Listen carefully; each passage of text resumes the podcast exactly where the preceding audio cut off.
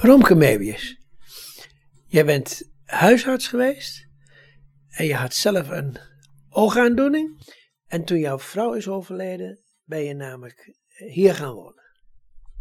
En dat Ja. is Ik woon hier in een serviceflat, de residence de Weijer, zoals de directrice het noemt.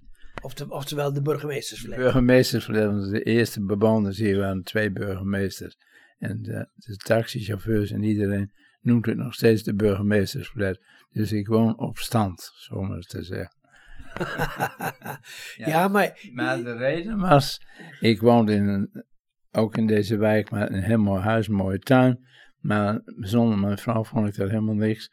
Want een wijk met twee verdieners, weinig kinderen, eh, heel stil. Overdag was er haast niks te doen. Eh, alleen de buren kon me goed mee vinden. Maar ik dacht, ik moet zo snel mogelijk hier vandaan onder de mensen. Want dat is voor mij een, eh, echt wel een behoefte. En toen was ik na een paar maanden was ik hier en daar ben ik gelukkig, voor zover je gelukkig kunt zijn als je je partner, waar je 62 jaar mee samengewoond hebt, mist natuurlijk. Maar goed, dat eh, is niet aan. Maar ik woon hier goed.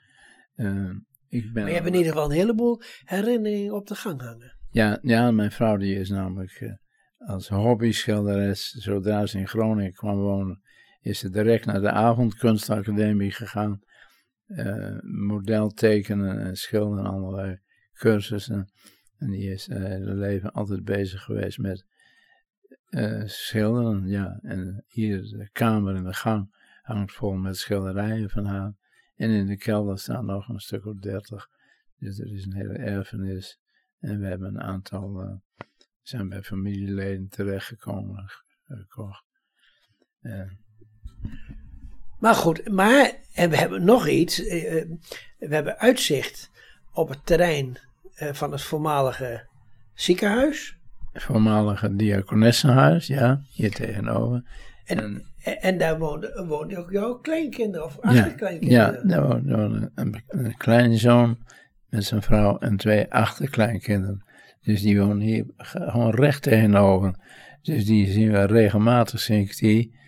Normaal ook wel bij familiebijeenkomsten, maar die komt op straat ook wel tegen, soms. Dus dat is op zich al een heel prettig idee, een veilig idee dat je wat... En twee dochters van mij, die wonen ook in deze wijk. Of, ja, en een zoon zelf. Drie, drie kinderen van mij. Dus ik ben toch wel omringd door familie, toevallig, door familieleden die toevallig hier net ook terechtgekomen zijn in dit gedeelte. En dan krijg je regelmatig bloemen. Ja, ik laat elke twee weken, laat ik, er een bos bloemen bezorgd, schuin afgesneden. En daar hoef ik niks aan te doen, hoef ik alleen maar in de vaas te zetten. Ik zie ze wel niet, bijna niet, maar ze zijn er toch, en dat, die wetenschap.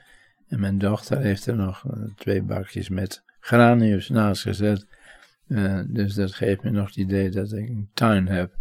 Maar je zat in de coronatijd zat je toch wel een beetje in de gevangenis. Ja, toen mochten we zelfs elkaar niet bezoeken.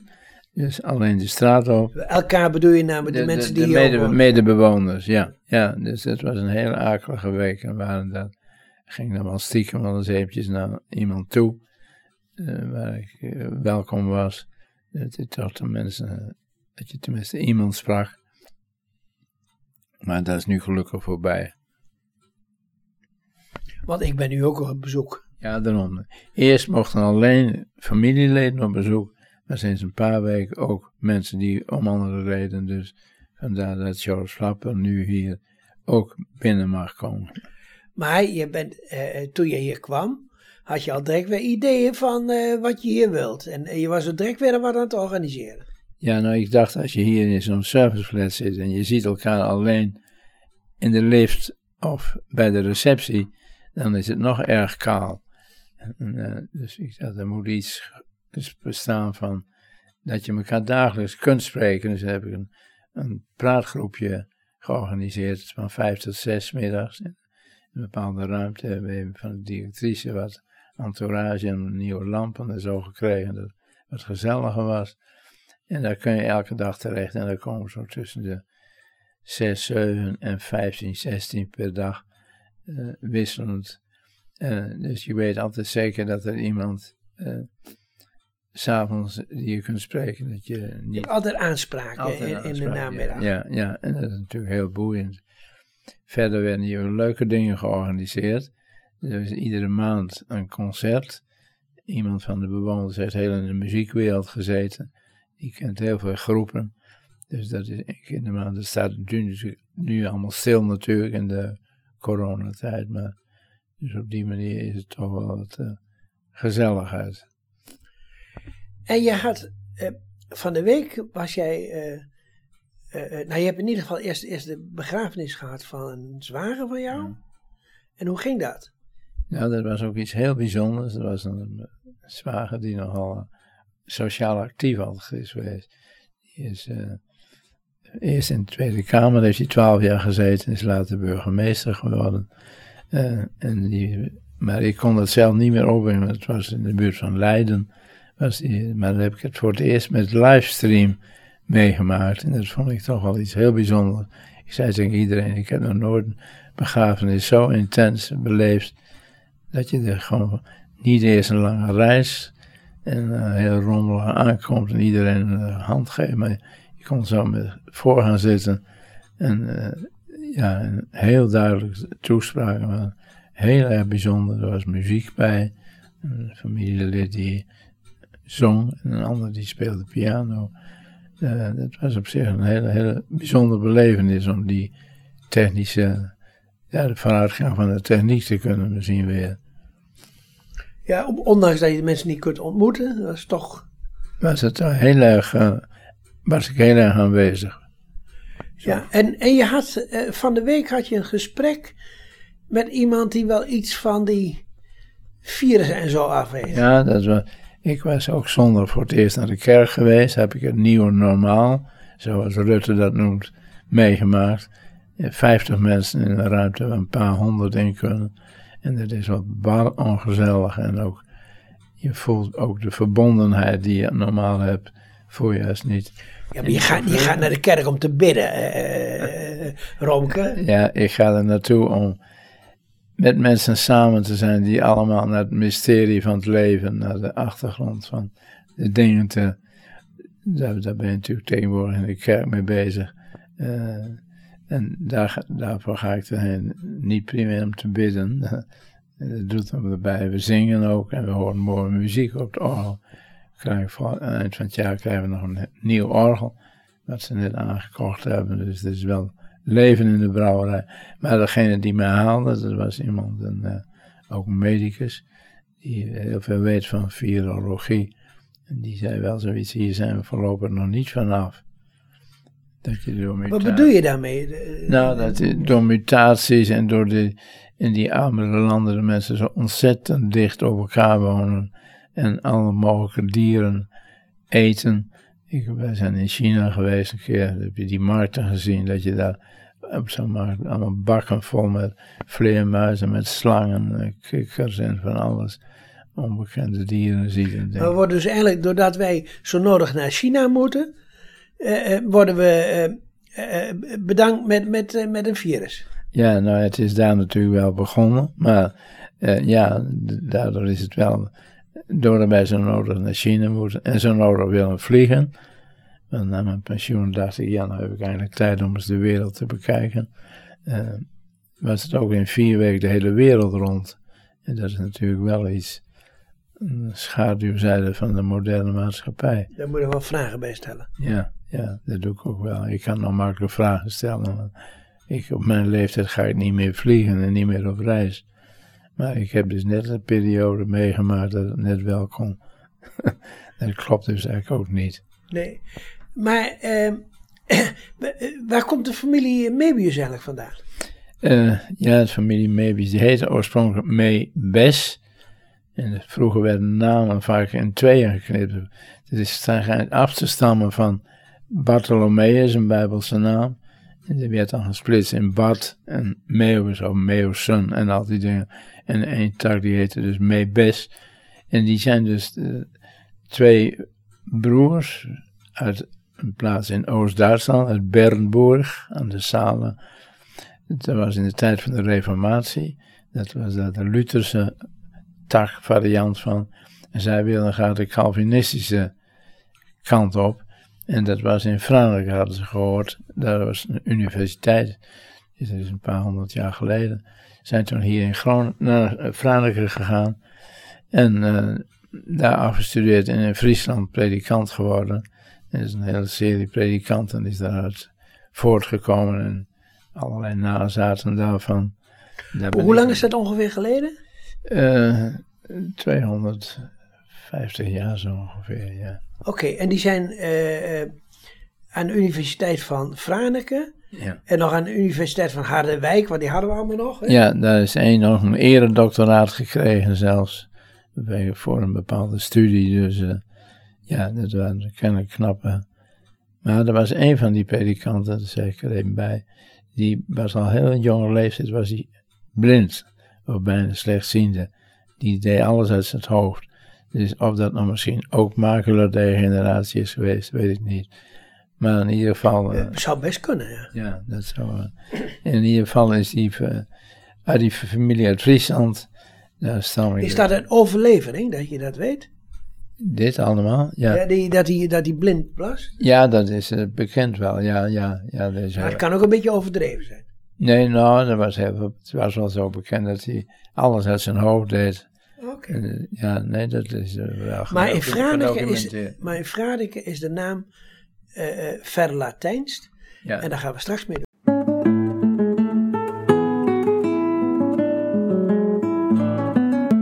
Die twee theologen, die hebben zich gevestigd in Friesland? In Friesland hebben ze vroeger, ja. Onder andere, onder andere Jorbert, is dat er geweest. Het bekende boek van Geert Mark, Hoe God verdwijnt uit Jorbert. Ik meende zelf dat een van die namen nog op een bord daar in de kerk waar al die predikanten op staan, ergens nog die naam op staat. Die, die naam hebben dus uh, Mebes oorspronkelijk, was de naam, hebben ze per Latijns, naar Mebius. En, en wanneer is dat officieel geworden, dat Mebius geworden is? Uh, toen in die tijd, dat toen ze daar studeerden, want ik ben een keer bij een open dag geweest in Frankrijk. Het ging allemaal over de geschiedenis van de universiteit. En daar hebben we de inschrijfboeken gezien. En daar stond dus aan, al uh, de naam Mebius in. Oké. En uh, theologen, theologenfamilie. Uh, maar nu gaan we even wat verder naar jouw opa en oma. Ja, er zijn natuurlijk wat deed je opa? Ja, allerlei beroepen geweest natuurlijk. Nou, onder andere onder klokkenmaker. Er zijn ook een Friese klokken, die gesigneerd zijn nog met Mebius, maar daar gaat het nou even niet over. Uh, mijn vader, die groeide op met een neef die wees was, waarvan de ouders vrij rijk waren, dus die, dat geld lag er al, dus die mocht studeren.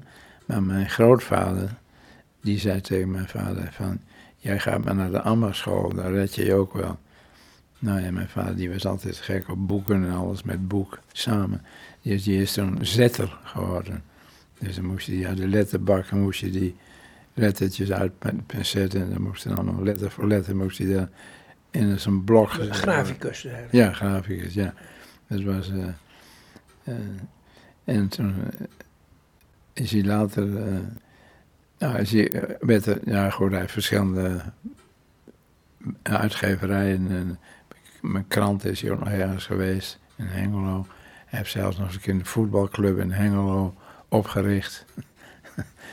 in tijd, omdat maar hij was verder helemaal niet sportief hoor. Maar, maar in ieder geval, toen werd er bij J.B. Walters, de bekende uitgever van schoolboeken en het leesplankje en de, de lees, al die schoolbandplaatsen daar is hij dus uh, corrector geworden en later hoofd van die hele afdeling correctie. Dat was al ver af van de, bang, uh, de ambachtschool, hè? Ja, ja, daarom. Hij is wel, maar hij had een, heel extreem goed taalgevoel altijd. Hij wist bijvoorbeeld ook van alle woorden, daar weet niemand meer tegenwoordig, of ze mannelijk of vrouwelijk zijn. Je, oh ja. Dat, dat, dat, ja, hoe hij dat wist, weet ik niet. Dus ze kwamen ook vaak met als er brieven, als er iets bijzonders gebeurde, vroegen ze hem ook even of hij er even naar wil kijken. Dus daar was hij uh, heel, erg, heel erg goed in. Uh, Maar principe ben ik nou gebleven. Ja, er was ook nog iets met, met een kledingzaak of zo. Wat heb je? Oh ja, dan denk ik, ja, oh ja die, mijn grootvader die had dus inderdaad zelf een zaak. Eerst eh, eh, was het een gewone kruidenierswinkel, er kwamen boeken bij enzovoort. En later is dat een hele grote boekhandel geworden. En mijn vader die had ook altijd interesse voor het boekhandel en zo. Dus die, met twee tantes die eh, die winkel altijd eh, gedreven. Maar mijn vader die ging er regelmatig heen en gaf hij tips enzovoort. Daar leefde hij ook heel erg in mee. Dus ja, dus het boek heeft voor hem altijd een hele grote plaats ingenomen. En, en jouw vader, die. ehm, laten we eerst maar eens even over de kant van jouw moeder. We- we- Ja. Weet je daar iets van? Ja, mijn kant van mijn moeder, mijn grootvader, die had een boerderij. Maar niet zoals tegenwoordig met honderden koeien. Maar ik geloof dat hij 12 of 14 koeien of zo had. Maar toen was, je, toen was je echt boer dan, hè? Dan was hij echt boer, ja. Maar het was net als tegenwoordig boeren altijd iets bijverdienen. Met een camping of zoiets, of met, eh, eh, hoe heet die, met die bondfokkers die ook zoiets erbij doen. Maar eh, eh, hij deed, eh, moet ik eventjes denken wat hij toen, oh ja, waar ben ik nou weer gebleven? Dan moet ik even, even ik even de draad. De, de bijverdiensten. Ja, oh ja, en foragehandel, ja, sorry. Foragehandel? Dat is van veevoederhandel dus. Oh ja, Met een grote schuur heeft hij daar toen bijgebouwd. En, en eh, mijn, zijn zoon, mijn oom, die had een paard. En die, werd de boeren die bestelden daar het veevoer altijd. En dan mochten wij als, als we jongens, als we logeerden, mochten we daar mee. En op die karren, die werden overal in de dorpjes daar de omgeving, werd het veevoer bezorgd. Ze waren de eerste geloof die telefoon hadden in het dorp. Dus die, eh, en dat was natuurlijk voor ons als kinderen was het natuurlijk verschrikkelijk leuk. En dan zat die, die oom van mij, die zoon van mijn opa, die zong van allemaal liederen die toen populair waren. Zo, daarbij die molen, die mooie molen. Oh, dat soort dingen. dat soort dingen. Sari en, Marijs. en heb jij nou een beetje een idee van hoe jouw vader jouw moeder heeft ontmoet? Ja. Ik, het allereerste, ik weet, dat is gek niet eens goed weet wat het eerste begin was. Maar het waren twee dorpjes, Kolm en Kolmenpomp, lang vlak bij elkaar. dat Die werkten heel veel samen op allerlei gebieden met vergaderingen en met eh, eh, lezingen. Je had dan winteravondlezingen bijvoorbeeld. Maar hoe dat precies met het eerst, contact eh, gelegd is, weet ik niet. Dus, maar ja, het was wel een heel leuk stel samen. Dus. Maar was dus eh, winteravond eh, ontmoetingen. Ja, ja, zo zou je het kunnen noemen, ja, ja. Maar jouw, jouw vader en moeder die zijn hier naar Groningen gekomen. Ja, die zijn dus toen, eh, toen mijn vader een keer die baan had daar bij Walters, toen is hij in de Oranjebuurt in de Nassolaan gaan wonen. wonen. Prachtig, mijn moeder is daar getrouwd in 1928 en die is daar ook overleden toen ze 93 was. Die wou nooit weg uit de Nassolaan. Ze zei, dit is de mooiste straat van Groningen. Ehm, Nou, bij deze dan verklaard. Wij vonden het ook altijd een hele mooie straat. Heel gezellig, leuke buurt. En ja, echt een ouderwetse wijkbuurt nog met heel veel contacten. Van de kerk hadden we heel veel contacten. De kerk speelde toen een belangrijke rol in hun leven. Maar op wel een, niet op een manier van dwang, maar altijd omdat... eh, mijn moeder zei altijd van... van je geloof moet je beter worden en niet slechter. En... eh, Wel verstandig. ja, en dat was ook zo. We hadden altijd het idee dat we heel vrij opgevoed werden. We gingen ook altijd een touwtje uit de bus als we s'nachts om drie uur thuis kwamen. Daar gaven we allemaal niks.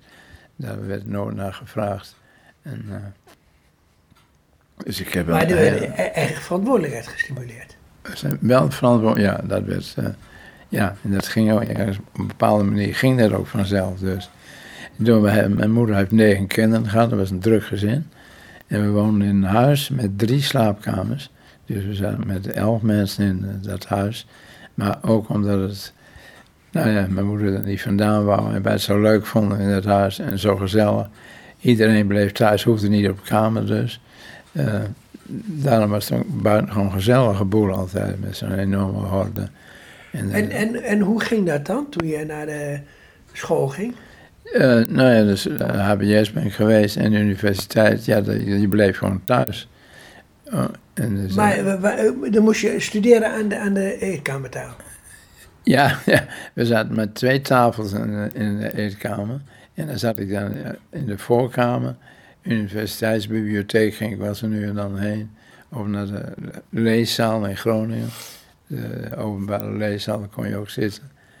En eh, boven op kamer ook wel. Ja, het was een beetje, beetje heen en weer springen altijd. Ik had niet echt een royaal studeerkamer met een groot Maar de- was je toch, ja, in die zin voor dat gezin was je klein behuisd.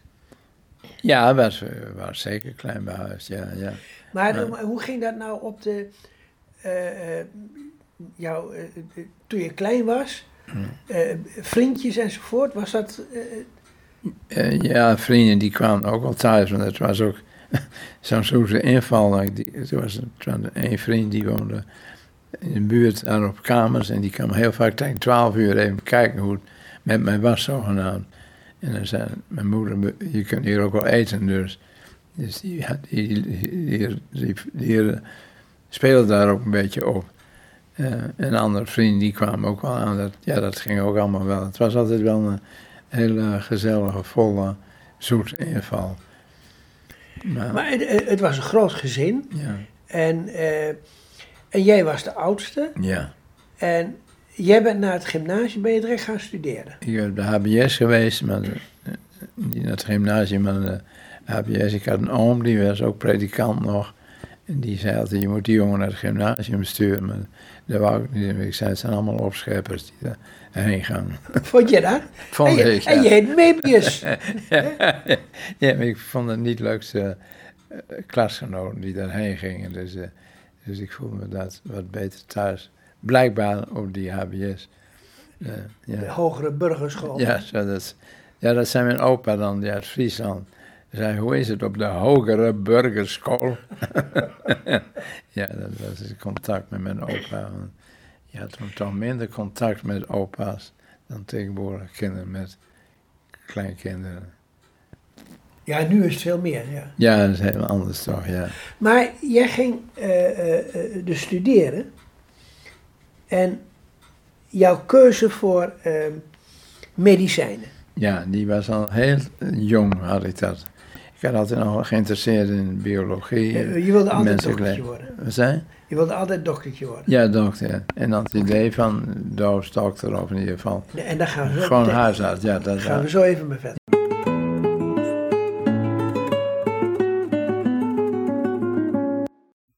Arts, je. En wat wist je toen van de ziekte die je eigenlijk al onder de leden had? Eh, nou, toen eigenlijk weinig. Ik heb mijn boek van oogheelkunde nog bewaard. Daar staan een paar alinea's in.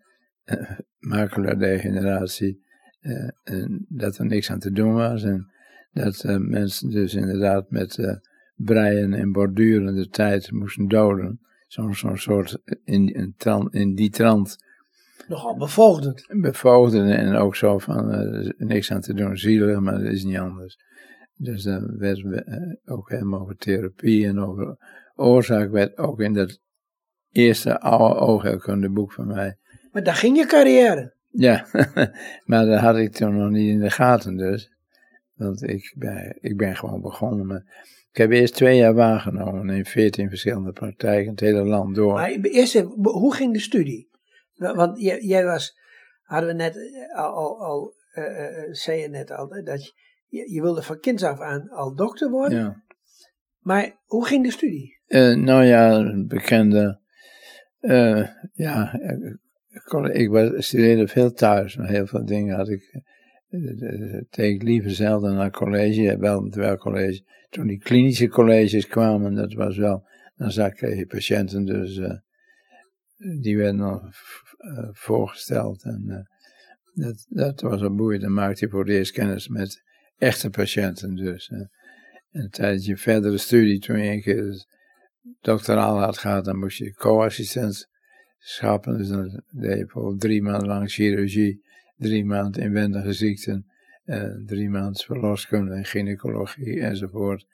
Dus je deed iedere keer een etappe, dan deed je semi-arts, dat was de eerste examen. Dat was half arts en dan nog weer een half jaar verder helemaal. Dus heb er toen ook zeven jaar over gedaan, nog vrij lang was het. Is het er tussendoor, is ook nog iets bijzonders toen. Er was een preklinisch jaar, er was een nieuw curriculum en dat zou allemaal heel anders. Had je heel weinig, had me heel weinig te doen en er gebeurde eigenlijk niks. En toen heb ik met een vriend, en we toen uh, zijn we drie maanden uh, een beetje zo op de hart geweest. En we eerst zes weken op de Schelling als bouwvakker gewerkt. We hadden 50 gulden beide verdiend. En toen hebben we een lifttocht gemaakt tot in Noord-Italië. Een klein tentje op de rug. Ook van zes weken. Uh, en toen heb ik verder nog een campagne op de zakenfabriek gewerkt. Dus dat jaar heb ik eigenlijk opgevuld. Naast een enkele college, enkele boeken. Met uh, even een heel ander leven. Het was wel op zich een leuk intermezzo. Waardoor je ook even in de maatschappij keek. Daar word je ook wijs van. Ja, ja. Maar wat trok je nou uh, uh, in het beroep als huisarts? Nou, ik denk eerst het, contact met mensen. Dat is denk ik ook wel een belangrijke drijfveer. Wat ik zo zei, we hadden niet vaak een dokter nodig in ons huis, hoor. in ons gezin waar, we, waar ik opgroeide. Maar de manier waarop zo iemand dan ja, optrad, dat, dat, dat imponeerde mij. Uh, en ik was altijd ja, toch geïnteresseerd in uh, ziekte en mensen, wat je ook hoorde van ziekte. Was in die tijd was er ook een polio-epidemie. Uh, toen ik jong was, en difterie. Een paar van die dingen. En hoe kan dat nou? En dat er op zo'n manier gebeurt. Ja, het gevoel er iets aan te kunnen doen. En met mensen mee te leven. Dat was allemaal een beetje iets. Dat, dat waren geloof ik de, vooral de drijfveren van mij. Ik had niet zozeer die... In jouw hele leven geloof ik wel. Ja. Uh, huisarts. En ben je dan direct in, in Hoogkerk gekomen? Ja, ik heb eerst die twee jaar waargenomen. Ja? In veel praktijk in het hele land door. Waar was dat? Ja, in Groningen, in Friesland, Drenthe, in Limburg en, en Zuid-Holland, uh, Gelderland, overal. Er was een arts die waren bij ziekte of bij vakantie. Uh, en het was wel heel boeiend, want je leerde in al die praktijken iets hoe het wel en hoe het niet moest. Dus daar heb ik. Uh, Ook van artsen die, die het niet zo goed deden? Niet zo goed deden, nee, nee. Maar in het algemeen vond ik het. En heel verschillend hoe mensen. Uh, soms met apotheek erbij, soms niet. En er was een assistent die dan, je dan een beetje op weg hielp. Maar het was een hele leerzame. Ik vond het heel boeiend dat je in allerlei streken van Nederland heel diep uh, kennis maakt met mensen. Ik heb bijvoorbeeld in Stijn, bij Zuid-Limburg, heb ik bijvoorbeeld een paar weken gezeten. Ze zeiden ze, die Limburgers zijn altijd zo vrolijk, maar ik vond dat die mensen eigenlijk eerder somber waren dan dat je een beetje, een beetje een bepaalde bevolkingsgroep heel intensief meemaakt. Dat vond ik ook wel heel boeiend van, van die periode. Wijze lessen voor je leven geleerd. Ja, ja, ja, heb ik wel veel aan gehad, ja, ja. En toen heb ik, ja, uiteindelijk in Hoogkerk, heb ik me toen gevestigd naast een huisarts die er al was. Die had een hele grote praktijk. Die wilde eigenlijk nooit uh, met iemand samenwerken. Maar toen heb ik geprobeerd zelf een vestiging te arrangeren. In een oude winkel die leeg stond. Oh, je bent, je bent ja, er gewoon als huisarts gaan zitten? Ben gaan zitten, ja. En toen hoorde die arts, die hoorde van mijn plannen. En die heeft toen gezegd, nou kom dan alsjeblieft met mij, dan gaan we samen werken. Daar ben ik mee geassocieerd toen. Mm-hmm. Heb ik te, en er kwamen alle nieuwe patiënten, die, ik was een hele nieuwbouwwerk, die kwamen bij mij. En een deel van de mensen van zijn praktijk. Dus binnen een paar jaar had ik een geweldig grote praktijk, omdat er veel gebouwd werd. En, uh, maar ik had er wel een apotheek bij. En er was een, wij wonen in een gewoon rijtjeshuis. met ook drie slaapkamers. En er was één was wachtkamer en één was spreekkamer. En daarnaast de derde kamer, dat was onze slaapkamer. En, hadden, en dat was boven, dus die mensen die moesten met trap op. En, maar toen was je getrouwd en... Was ik getrouwd en al maar je had nog geen kinderen? Jawel, ook al twee. Oh, waar, waar liet je die dan? Ja, die, zat, dat die sliep op zolder. Er was Ah. er was zo'n uittrektrap, zo'n vliezeltrap. Oh, ja, ja, ja. Dus die kennen, en er was ook nog een avondspreekuur in die tijd. Van zes tot zeven, zogenaamd. Maar dat liep altijd uit, soms tot acht uur, half negen. Dus die kinderen die konden pas naar bed als eh, iedereen weg was. Dan werd die trap uitgetrokken, gingen ze naar de zolder. En er zat een hek omheen, dat ze er niet af konden vallen. En dan s'morgens dan riepen ze, dan hadden ze een wekkertje en dan riepen ze uit bed. Nou, en dan haalden ze gauw op en dan om acht uur gewoon spreekuur. En moest het hele zaakje. Oh, Ja, ja, ja, ja. Dat was allemaal heel erg primitief. Maar dat heb je toch niet zo lang volgehouden? Vier jaar. Ja, Toch wel? Ja, Ja. het was erg primitief. Maar alles was toen, alle mensen die begonnen, wat eenvoudiger. Ik weet het, het was allemaal wat, de eisen die waren toen ook eh, toch wat anders dan de, Kun je nu b- bijna niet meer Nee, voorstellen. ik kan me bijna niet meer voorstellen dat je daar... eh, En, en wat is nou, want je had een, eh, jij wilde altijd dokter worden, wilde altijd huisarts worden. hmm, Dan heb je een bepaald beeld daarvan, hmm. wat dat nou eigenlijk is. En in hoeverre is dat nou eigenlijk uitgekomen? Ja, is het eigenlijk toch wel voor mijn gevoel helemaal precies. Precies wat ik dacht is altijd. Het was een, een leuk gebied. Het was een. Hoogkerk was een. een, een, een, een oorspronkelijk een industriedorp. Hoogkerk, Hoogkerk is een dorp bij Groningen. Het is een dorp bij Groningen, waar een suikerfabriek en een strokartonfabriek en een asfaltfabriek was. En verder wat veehouderij. Maar toen kwam de. Ja, het het was een forensendorp, werd het, dus er kwam heel veel nieuwbouw bij. Dus het was een heel ander soort bevolking dan de oorspronkelijke bevolking.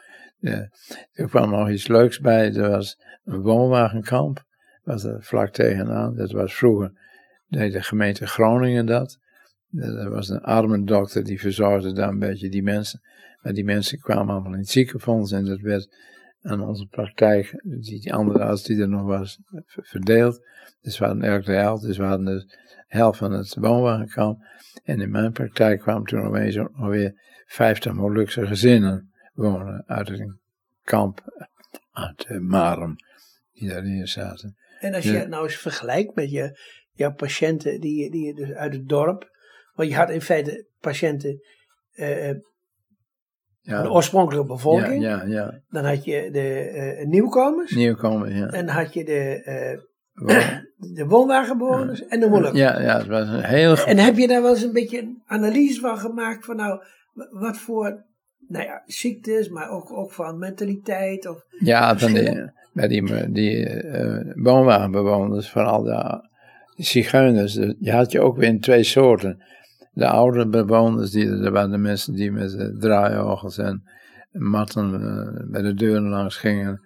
En die zigeuners, die hadden weer heel ander, die gingen, kochten violen en die, die verkochten ze weer aan muzici. Eh, er waren eigenlijk twee groepen.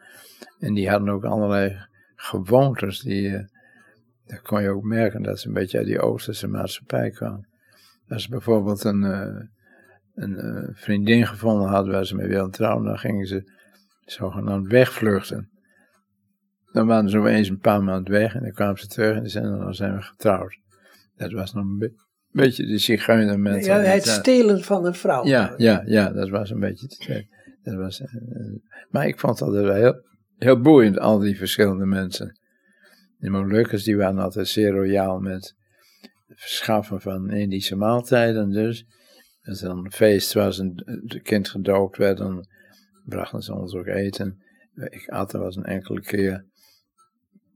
Maar ja, we waren hele bijzonder aardige, eh, liefderijke mensen. Hè.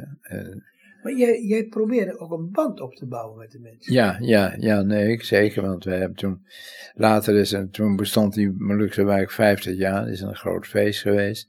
We hadden mijn vrouw en ik ook uitgenodigd en die hebben ze ook een boek geschreven, hebben ze ook een heel hoofdstuk aan ons gewijd, ook een interview met mijn vrouw en mij. En met verschillende foto's en daarin is waar onze kinderen spelen met die Molukse kinderen. Dat, eh, dat hebben we nog steeds, we hadden, ja, we hadden wel echt duidelijk, heel duidelijk een band mee, ja. Laat je Ik krijg in ieder geval het idee dat jij een, een, een, echt een ouderwetse huisarts in de goede zin van het woord was. Ja, dat, dat geloof ik, dat denk ik wel, ja. Ik ben op het ogenblik net met een luisterboek aan het luisteren van Jan Boer, dat is een Groninger huisarts, die spreekt in het Gronings dialect. En die heeft verteld verhalen van een dorpsdokter. En dat is een beetje in die oude trant. daar Dat had jij kunnen zeggen. herken ik, ja, herken ik me helemaal in. Ja.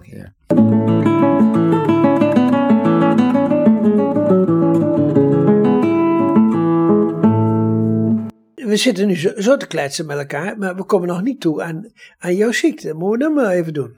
Ja, nou toen ik eh, ongeveer 38 jaar was, ja, toen merkte ik gekke verschijnselen ook. Als ik naar de Luxaflex keek, dan zat dan een knik in, of naar de lantaarnpaal zat een knik in. En de tekst zat ook een beetje, de letters waren een beetje gekromd. Ik dacht, hé, Kunnen ze nou niks meer rechtbouwen? ja, ja, zo. Maar goed, en ook naar gezichten, die waren wat vervormd. Maar goed, ik ging naar mijn eigen oogarts. Die had er niet zoveel mee, die ben ik niet veel wijzer geworden.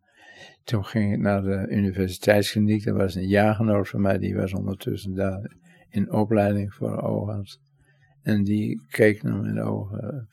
Die zei, ik zie pigment, dat hoort niet. En eh, hij zei, ik zal maar even de chef de kliniek erbij halen. En nou, die keek en zei, ja, dit is een ziekte van, on, zo zei hij letterlijk, van onbekende genese, wording. En tegenwoordig is het, zouden ze niet goed weten, dan geven we vaak prednison. En dat gaf hij me voor. En hij zei, er zal ook wel stress bij komen, je hebt de, ik hoor dat je het heel druk hebt in de praktijk. Als je nou eens twee maanden rust neemt, en je neemt, dan krijg je een prednisolonkuur, en ik kom iedere 14 dagen hier voor controle. En dan kijken we. Dat is gebeurd en veranderde helemaal niets. Dus, dus Maar die prednison, dat is toch een paardenmiddel? Ja, was een paardenmiddel. Dat was, dat was ook helemaal daarvoor niet bedoeld. Maar goed, dat was toen een. Maar die arts wist dus niet waar hij het over had. Nou, het werd bij heel veel dingen, werd, bij, bij Ruima werd ook prednisolon genomen. Dan kregen die mensen allemaal bijverschijnselen.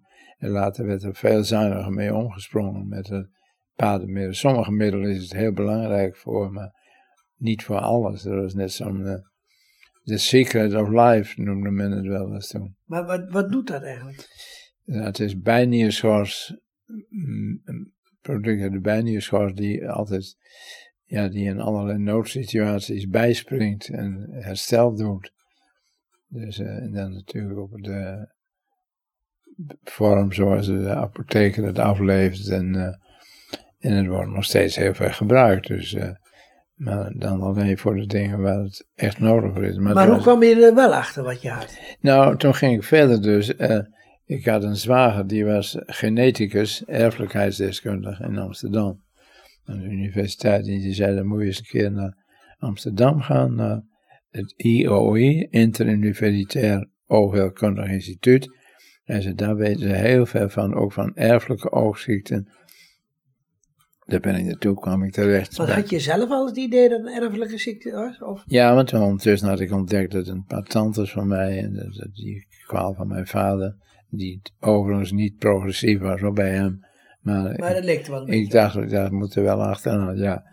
En daar kwam ik terecht, uiteindelijk, ik zei eerst, ik noem geen naam, maar dat was mevrouw Schoneveld. Die is later hoogleraar in Utrecht geworden, geloof ik. Die was daar, die heeft mij heel veel verteld en over maculadegeneratie en epiteeldystrofie. Heeft me hele stapels literatuur meegegeven. Eh, heeft onze hele familie opgeroepen, allemaal onderzoek naar genonderzoek, allemaal een stamboom opgesteld. En dus die heeft me, daar ben ik dus heel vaak geweest. Dat was een ontzettend aardige vrouw die me heel veel op weg geholpen heeft. En eh, toen ben ik, ben nog een keer, een keer tussentijds nog eens bij Utrecht, dat heette geloof ik toen het Oogleidersgesticht, zo'n absurde naam. Ja. Degene die toen daar was, die is later hoogleraar in Groningen. Ik ben de naam even kwijt. Geweest. Oh, daarna alweer twee of drie keer een ander.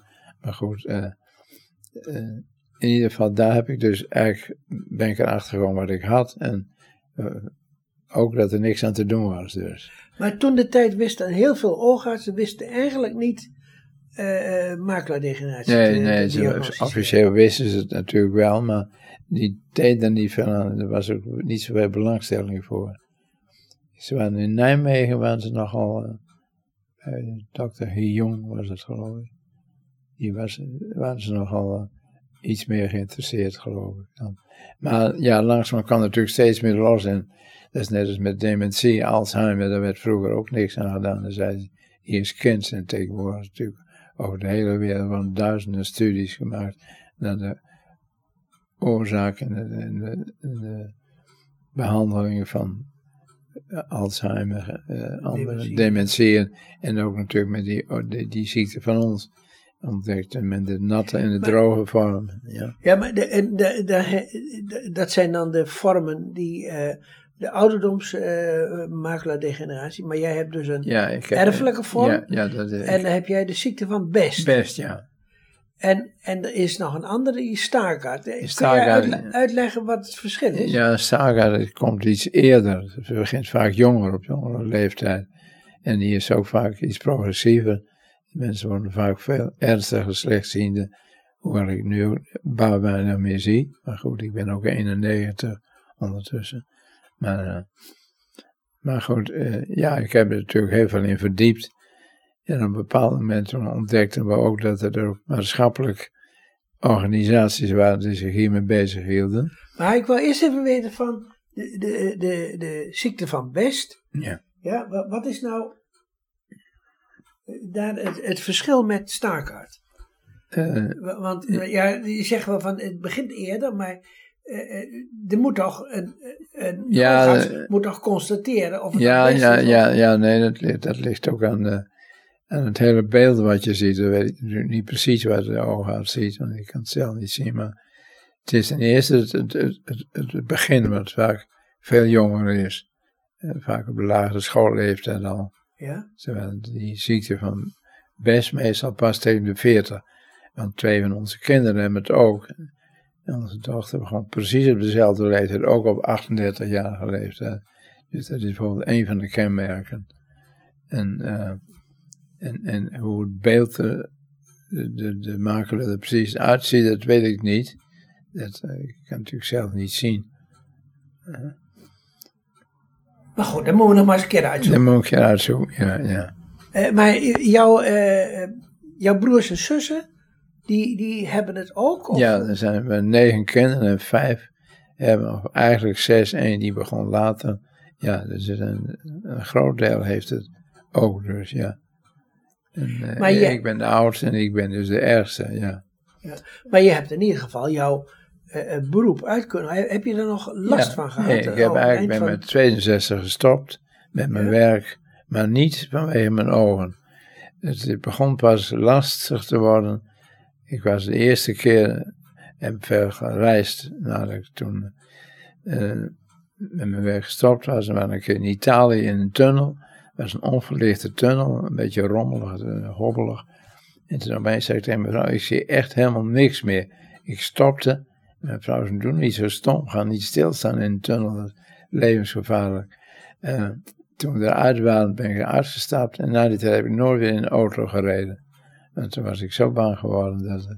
Dus toen, nou, is het een bekend verschijnsel, hè? Dat met ja. slechtziendheid, dat je dan vaak uh, van uh, licht ja, en donker. Licht en dan kom je, da, dat, daar moet je aan wennen. En, ja. en dan...